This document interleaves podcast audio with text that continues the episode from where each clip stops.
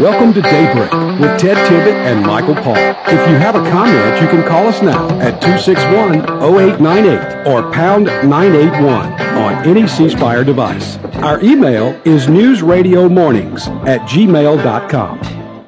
How sweet it is to be loved by Awesome, you. James. in progress. Just like sugar sometimes. What was that there?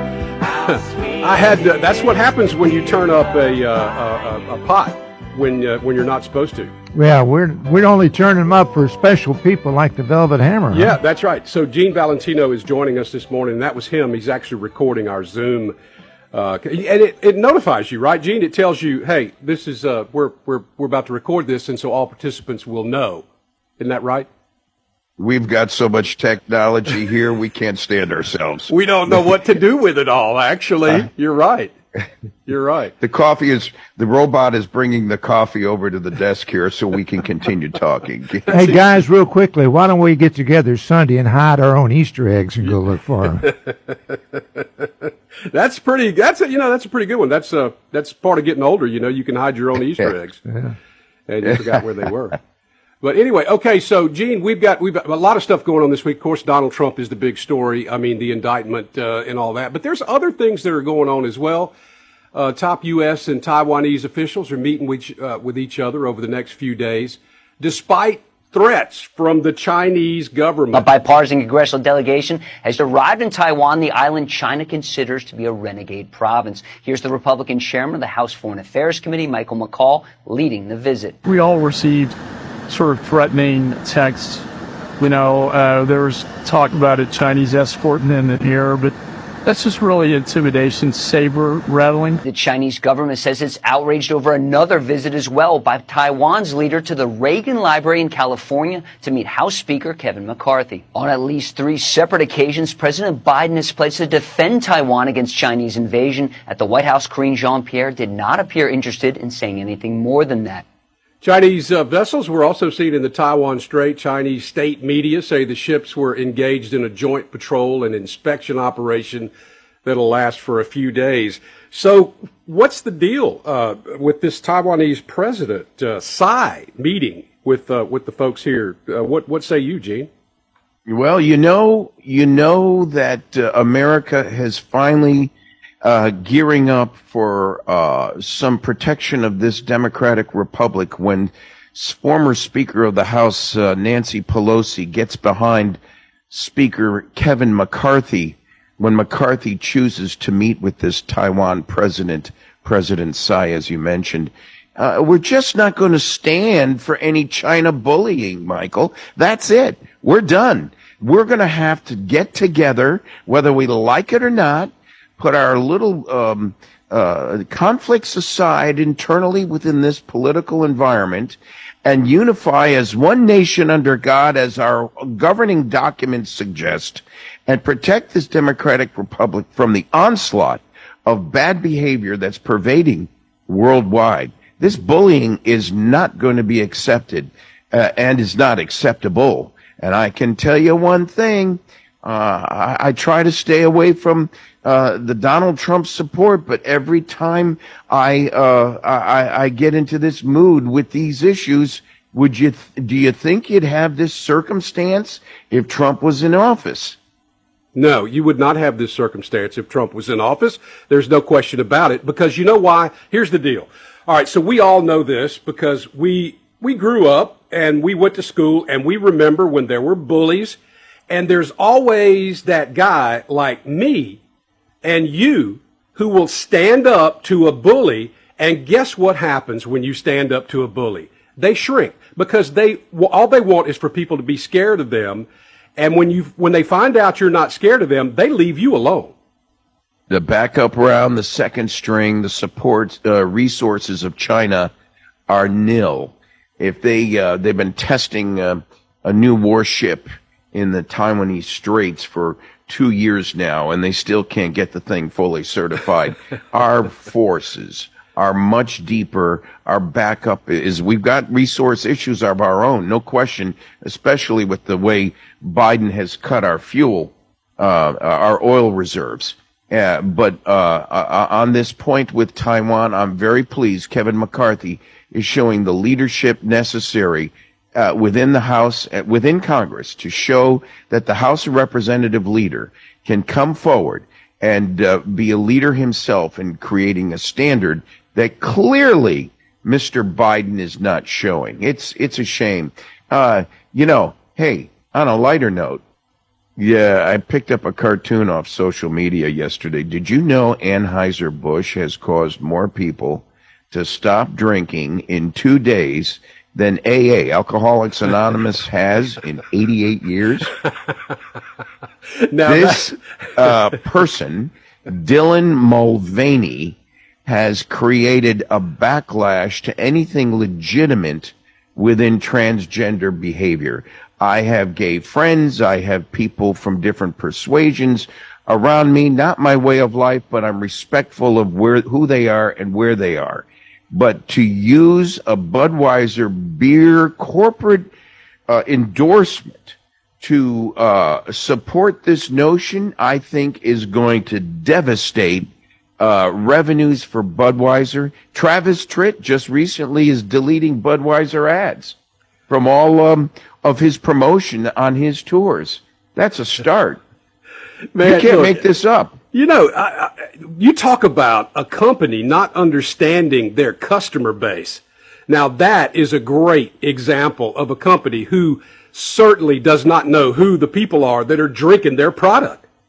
we have to take an assessment, Michael, of if that is allowed, if, if the company is allowed to be so uh, not in tune with culture and society, and this is just one corporate philosophy. What is it with other corporate philosophies in our in our nation? Let, let me jump quickly, hopscotch over to um, uh, our good friend Bill Gates. Bill Gates, who has just gone uh, numb, he thinks that we should uh, continue with AI, um, uh, artificial intelligence, uh, our research and development uh, in the world scene. When other major corporations are slamming on the brakes, saying, "Hold on, hold on, we're moving too fast, too quick," and we may be causing some harm or allowing for a geometric takeover of our culture through the financial system and through the uh, uh, automation systems that we all live with today may be happening sooner than we expect through the acceleration of AI. And here's this guy getting stabbed multiple times on the San Francisco streets. Uh, a, a guy by the name of uh, Robert uh, uh, Bob Lee, founder of Cash App, another tech genius who's created a payment processing system. He's out of San Francisco, dies on the streets the other day at near two in the morning. Uh, another crime issue in this nation not being dealt with. A sensitive thing for me because I came out of the payment processing industry where I made a, a good chunk of change. And uh, I, I can tell you the technology in this area is key to the way we grow in the future as a society. I feel sorry for, and you know what really bothers me, Michael? No bystanders stepped up, no good Samaritans. Uh, even Elon Musk is infuriated over what happened here. Well, obviously, San Francisco has taken a dive, and one of the most beautiful places that I've personally ever been. You know, uh, wasn't too many years ago that Jill and I just walked the streets of uh, San Francisco to the wharf. Uh, you know, the the docks down there, the uh, Fisherman's Wharf they call it. Uh, I had a great time there. Been there actually a couple of times over the last few years. And over, I would say probably about the last five years, San Francisco has fallen to almost like being in a third world country. It is that bad in San Francisco. So what does that tell you about the leadership there? Gavin Newsom was the former mayor of San Francisco, and it all started around that time. And now you've got a mayor there that uh, is asking the federal government to come in and help because they don't have the resources. Because why? Because they defunded the police and they don't have enough police officers to take care of the issues that are going on in their city. And besides that, last night, I don't know if you uh, if you watch uh, uh, the, the some of the some of the Fox News shows last night, but last night they they spotlighted a guy who's trying. This guy's not Republican, Democrat, nothing. This guy's just a person who wants to have a good place to live, which San Francisco used to be. And he shows pictures of how school kids have to walk by these encampments of homeless people who are out there shooting up heroin and doing drug. I mean, this is unbelievable. And because of his position you just described, could not get a nomination to get on the ticket to be city councilman there. Tells you that his position was so powerful and strong in the other direction, in the uh, in the in the, uh, uh, the non woke direction. What- what else does um, that- Uh, he didn't get any position on that city council. what else does that tell you? That tells you that the people that are running that place, that are voting in that place, are absolutely nuts. That's what that tells me. Well, the beauty of our democracy or Democrat Republic is that we, the people, make our decisions. You can't point the, remember my, my metaphor, you can't point the finger. If you're going to point the finger at someone, you're reminded that at least three or four fingers are pointing back at you. If you fail to take an assessment of yourself first, you are putting, you, who did you vote for for crying out loud? Wait a minute If now, you I put can do that math. person in there, what do you expect? Uh, I can do math. My favorite never, expression. My favorite expression, Michael. If you're going to light a match in the gas tank, don't bitch about the explosion. yeah, you're exactly right. But I, I can do simple math. And you only have three fingers pointing back, not three or four, unless you got more fingers on your hand than I do.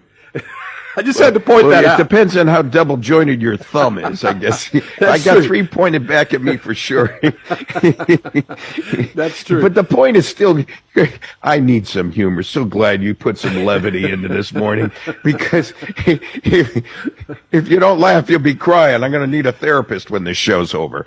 well, you know, look, I mean, I heard last night, I heard uh, one of the uh, contributors in Fox News talking about how it's possible that we may be in another situation like we were back in the uh, back in the uh, 1800s when we had the Civil War, when we had secession, when we decided that we were going to go our separate ways because our positions were so far apart that there's no bringing us back together.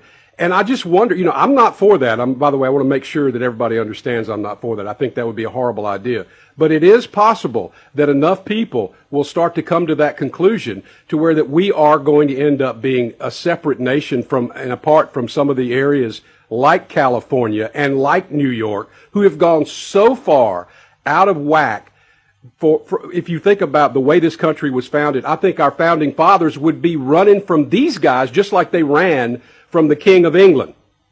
Yeah, the pendulum is swinging back the other way. Just this yesterday, we saw in the news Robert F. Kennedy Jr. announcing his bid for president in the Democrat Party against Joe Biden, if Joe Biden decides to run.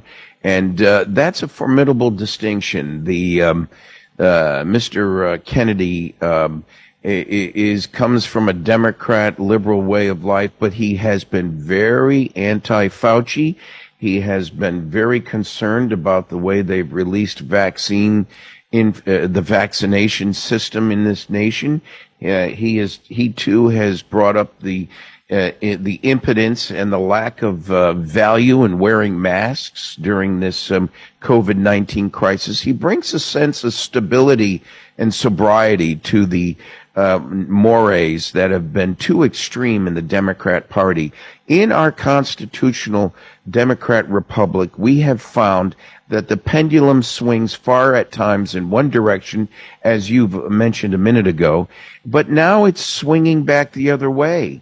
Why, even yesterday we find that um, this North Carolina state representative, a representative Cotham, C-O-T-H-A-M, she ditches the Democrats to join the Republican Party in North Carolina. Yeah. She switched to the GOP to give the GOP in North Carolina a veto pro- a veto proof majority. Gee. And and and so Ti- time's not up. too uh, not too late, but she's helping out the whole concept of um, balance of government because even she is a Democrat, former Democrat, says the Democrats have gone too far. That's right. That's right. Gene Valentino, happy Easter to you and Maureen. Y'all have a great weekend. We'll see you back here next Friday.